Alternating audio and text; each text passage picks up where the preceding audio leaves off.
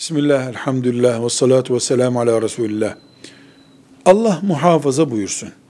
Bir insan trafikle veya bir makineyle veya herhangi bir şekilde adına kaza denecek bir sebeple bir insanın ölümüne sebep olduysa ama kaza kararı verilecek buna. Kaza ile oldu denecek, kasıt olmayacak. Bu Müslümanın iki görevi gündeme gelir. Birincisi diyettir. Yani diyet, kaza ile öldürdüğü insanın akrabalarına, yani onun çocukları ve varisi olacaklara ödenecek miktardır. Bugün sigorta şirketleri veya benzeri yöntemlerle ödenen de diyet sayılabilir diyor alimlerimiz.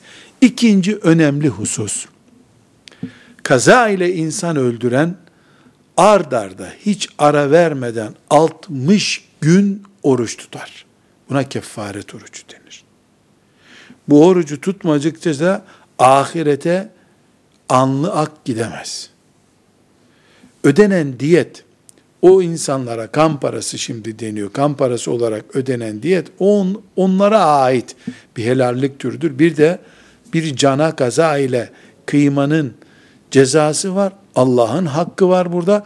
60 gün kefaret oruç tutul ard arda. 58. gün ara verilecek olsa tekrar başlanması gerekir o şekilde. Velhamdülillahi Rabbil Alemin.